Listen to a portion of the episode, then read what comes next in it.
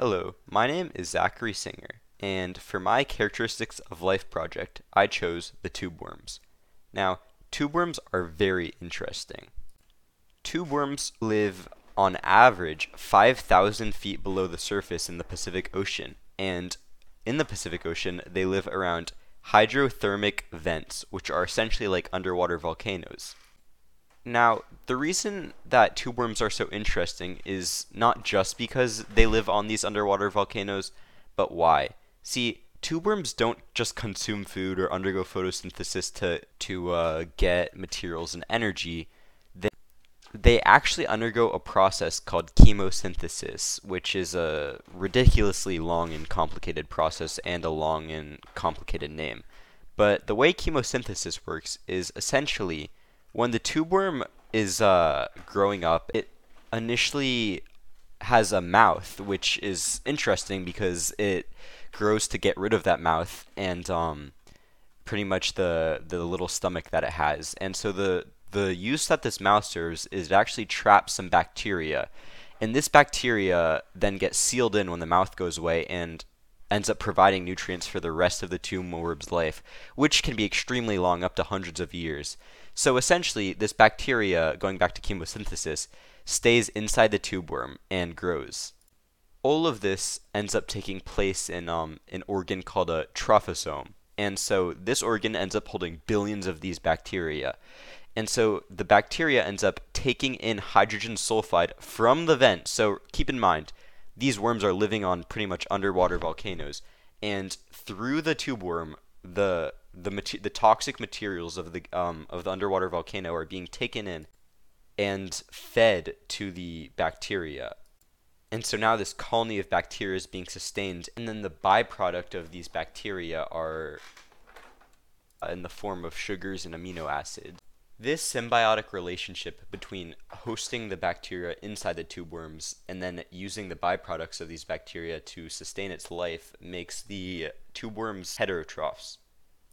Now, back to the interesting location of these underwater creatures. So, these underwater hydrothermic vents are very warm, almost the temperature of boiling water. And essentially, the hydrothermic vents leak hydrogen sulfide, which is very toxic to us humans, and it has the odor of rotten eggs. However, it is very nutrient rich. And so, the tube worm ends up taking in this hydrogen sulfide and feeding it to the bacteria. And it does this with a, a special type of hemoglobin, which is found in blood cells. Now, this type of hemoglobin can carry both oxygen and sulfide, which are both needed for the tube worm and the bacteria. Now that we have a basic understanding of how these bad boys function, let's talk about their life cycle. Now, at first, these tube worms start off as larvae, and these larvae essentially float around until they settle around a nice rock around a hydrothermal vent. Tube worms actually almost direct where they land by having the mother release the larva in certain areas of the vent where the current may take it to a nice spot where the tube worm will succeed. Now, this is one of only really two main stages of the tube worm's lifestyle. See, once it latches onto a rock, it begins to grow, and it grows very rapidly at a rate that's almost higher than almost every other animal around. And so, like I said earlier, the tube worm starts out with a mouth that actually traps its bacteria that it forms such a lovely relationship with. And as the tube worm grows, the mouth disappears.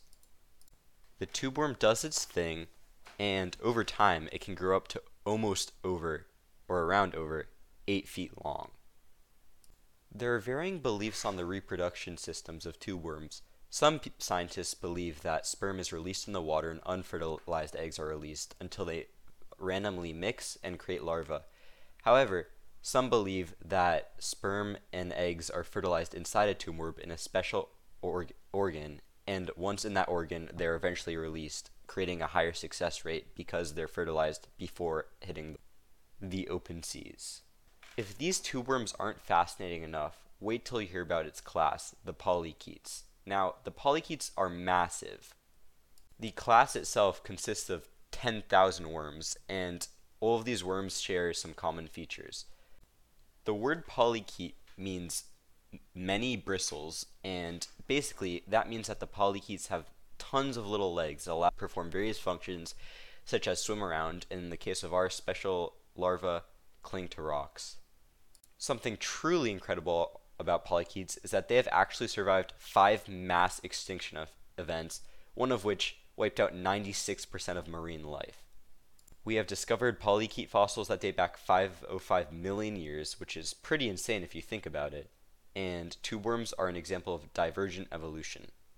Tube worms can be very successful when placed in the right environments, and it's hard to find a number on the carrying capacity and usual amount of tube worms around a vent because the size of vents can greatly vary, and they're hard to come by because they're so deep.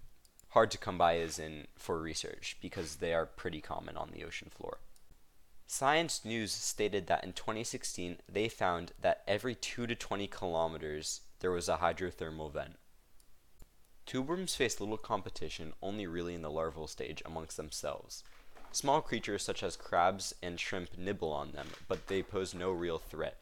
The only real threat to the tubeworms are the actual vents themselves, because due to shifts in the Earth's crust, some of the vents can cease to exist, killing the tubeworms and all the creatures that feed off it. However, these shifts usually lead to open vents elsewhere.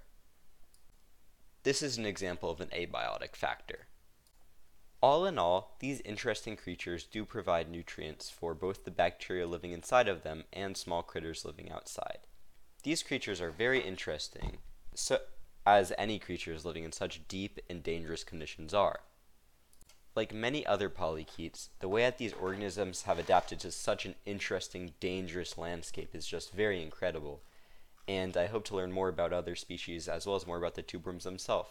Thank you for listening.